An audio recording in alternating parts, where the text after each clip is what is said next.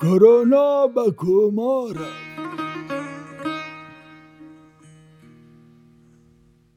در حالی که این روزا لاله های ترامپ و بایدن و عمران خان کشت و کشتار رونق بخشیده و به نام امارت کودکان و زنان و بیگناهان را بر رگبار میبندند اما یک چیز بسیار خندهدار و گریاناک دیگر هم پیش پیش آمد.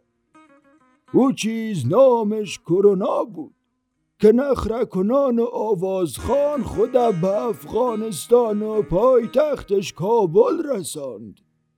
ولی حال بیچاره دکماست و نفسی ندارد. بله عزیزان شنونده. راویان اخبار و ناقلان آثار و توتیان شیرین گفتار و خوشچینان خرمن سخندانی و صرافان سر بازار معانی و چابک سواران میدان دانش توسن سخن را بدین گونه به جولان درآوردند که پس از بزانو در آمدن ویروس کرونای چینایی یک رقم دیگرش به نام کرونای انگلیسی اعلام حضور کرد و خیز خیز خود به نقاط مختلف جهان رساند. تا از ابهت و بزرگیش کم نشوه و کمبودی ها را پر کنه تا جایی که در هند قدرت نهایی خود به کار برد و یک تعداد مدفوع گاو به بدنشان مالیده تا کرونا نگیرند. در امریکا هم صدها هزار تن را از دنیا ناکاوت کرد. تا ای که چشمش به افغانستان افتاد.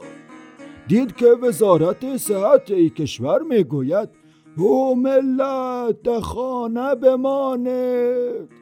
از گشت و گذار در مکانهای مزدهم بپرهیزید و غیره که سبب شدی کرونای انگلیسی اعتماد به نفس کاذبی پیدا کنه. ولی نمی‌دانست که افغانا چی کسانی هستند. همان گونه که شاعر گفت گر ندانی غیرت افغانیم چون به میدان آمدی می‌دانیم. خلاصه کرونای قصه ما قصد سفر به کابل کرد تا آمد ببینه که در شهر چی گپ است.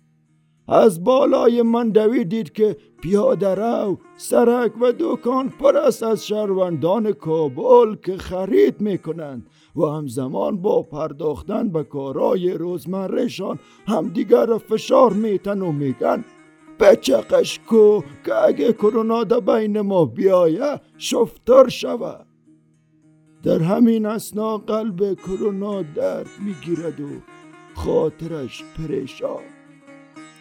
با این همه اکنون که آمارها نزدیک هزار رسیده و وزارت صحت هر لحظه هشدار میته ولی هموطنای عزیز ما میلیونی به جاده ها بیرو شده و اصلا سر کرونا مرونا چمپه نمی‌گیرد.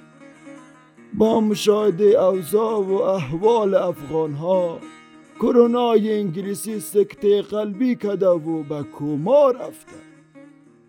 پس پیام ما به همه کرونا است که ما افغان ها کرونای چینایی و انگلیسی را شکست دادیم.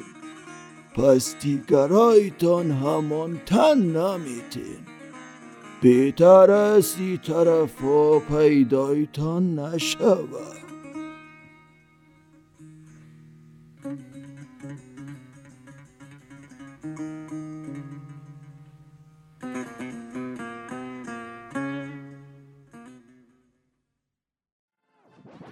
رادیو آرا